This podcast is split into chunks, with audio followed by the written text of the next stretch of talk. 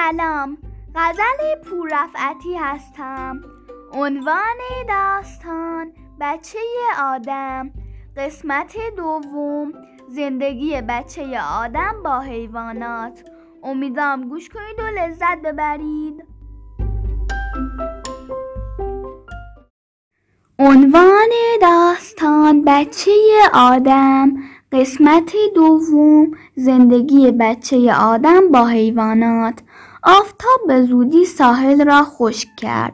بادی که میوزید ماسه های کنار دریا را جابجا می کرد و اطراف گهواره را شن فرا گرفت. اما کودک تنها گرسنه بود و بچه گرسنه کاری جز گریه بلد نیست. گریه بچه آدم اولین صدای آدم بود که در جزیره شنیده می‌شد. از طرف دیگر ماده آهویی که بچهش را گم کرده بود سراسیمه به هر طرف میدوید. پستانش پر از شیر بود و بچهش را می‌خواست. اگر بچهش گم نشده بود در کنار دریا کاری نداشت. وقتی آهوی شیرده صدای گریه بچه آدم را شنید دلش به شور آمد. مادر بود و مهر مادری او را به طرف گهواره کشید. در عالم خودش تصور کرد بلایی بر سر بچهش آمده و صدای او را تغییر داده است.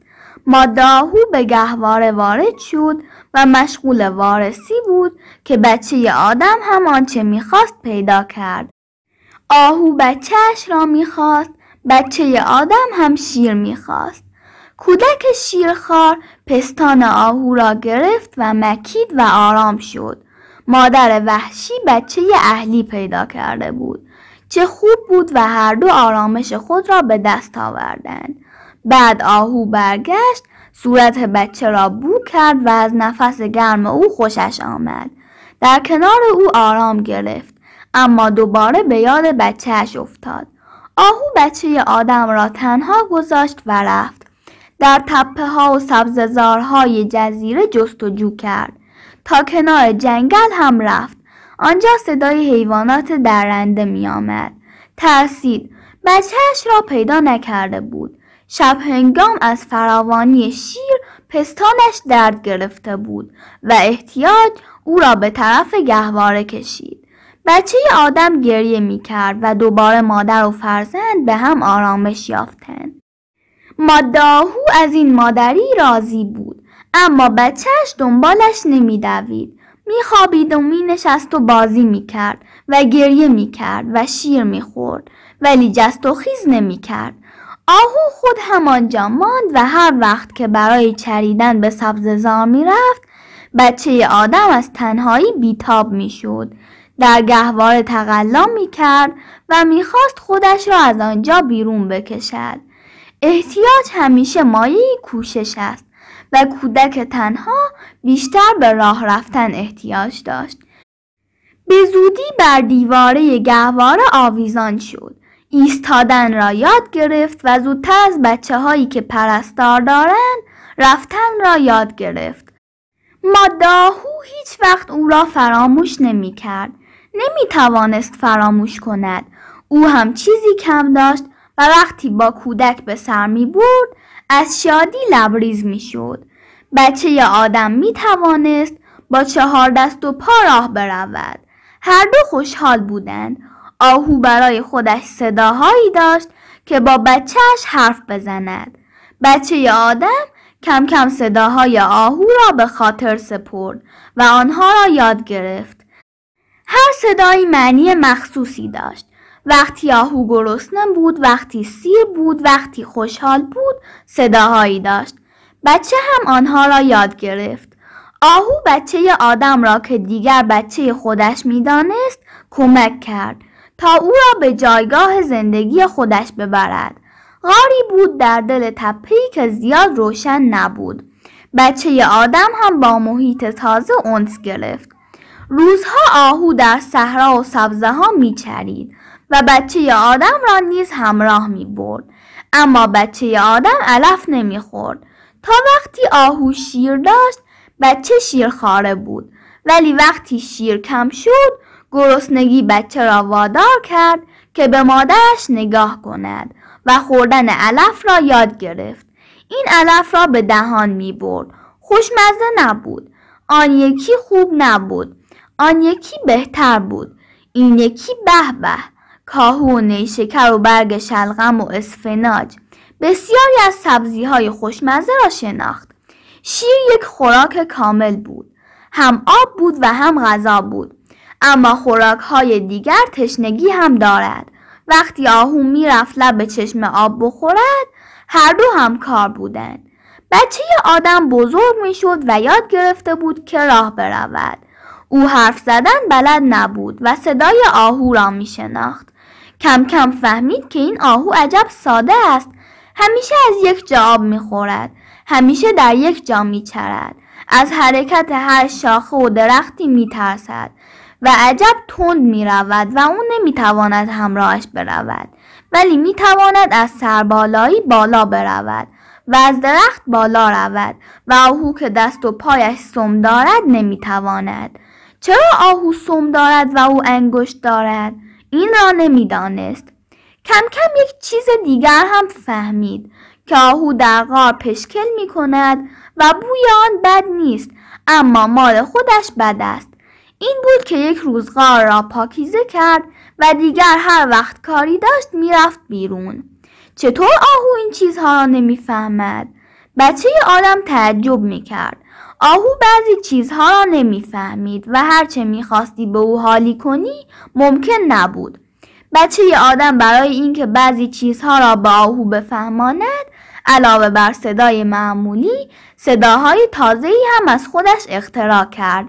آی های و آیو نه خیر فایده نداشت و آهو جز آنچه بلد بود چیزی یاد نمی گرفت به خیال بچه آدم آیهای یعنی برو کنار و آیو یعنی حالا برگرد.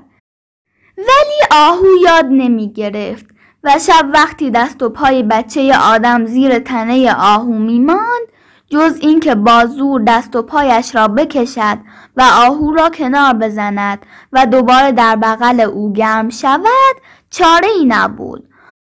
آهو یک چیزهایی بلد بود که همهش همان بود علف بخور آب بخور و بعد برو یک جایی بخواب و مواظب باش که از چیزی نترسی.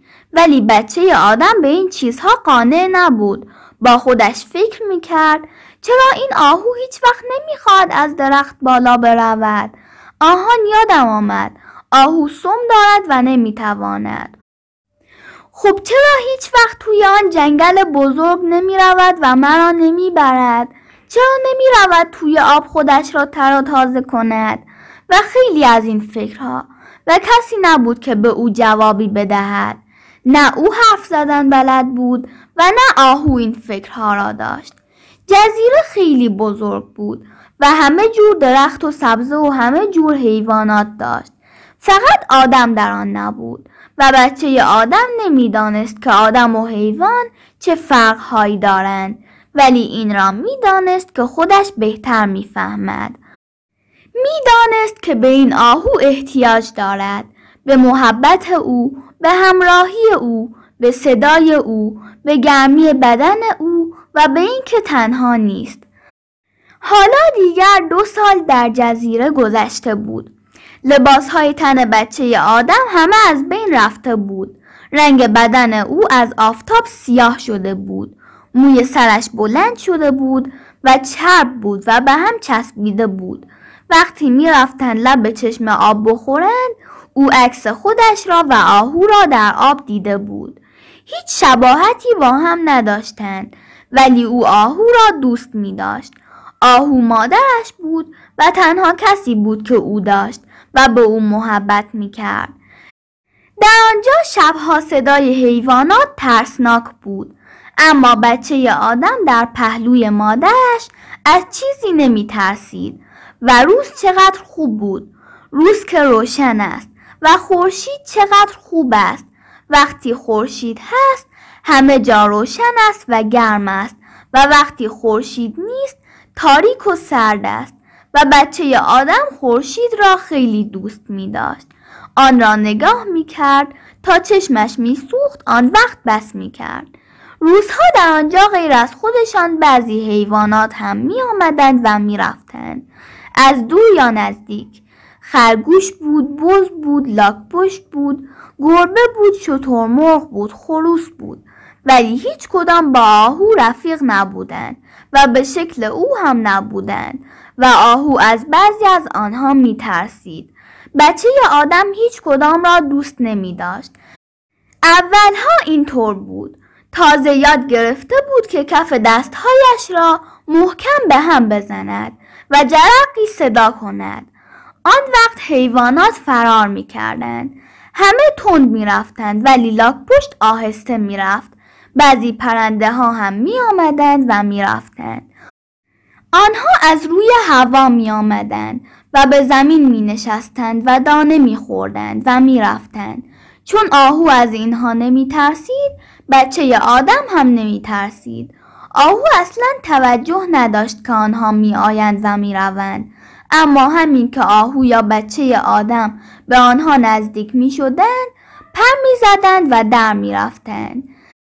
در میان این پرنده ها چند تا کبوتر هم بودند که بیشتر نزدیک می شدند.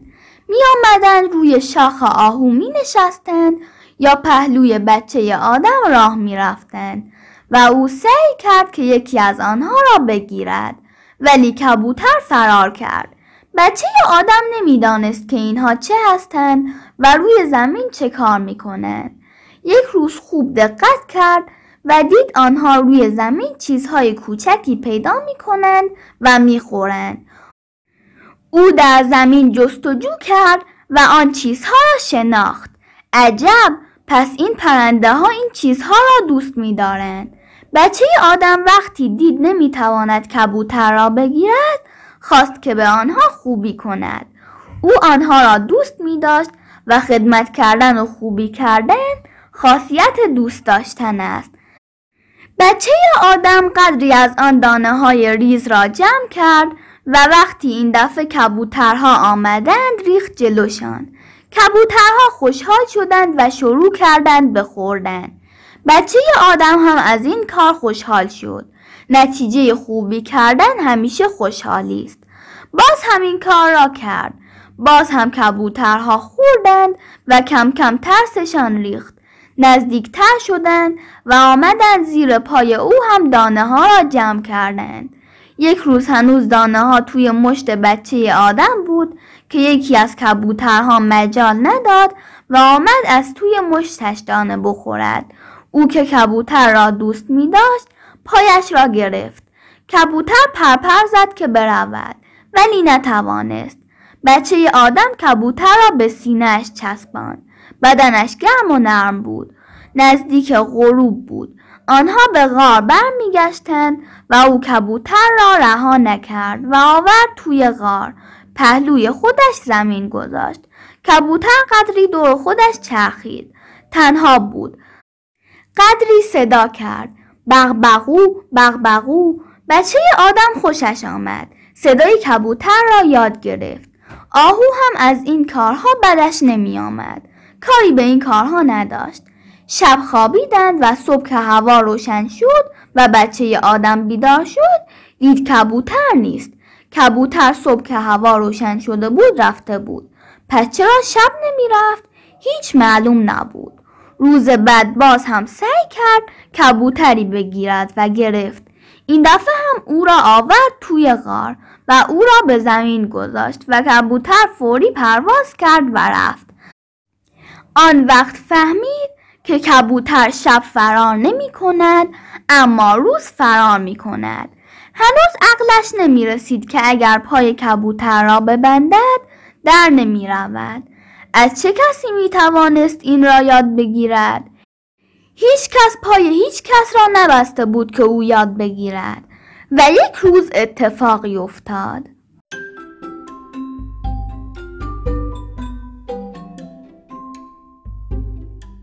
امیدوارم از این داستان خوشتون اومده باشه برای گوش کردن ادامه داستان با من همراه باشید خدا نگهدار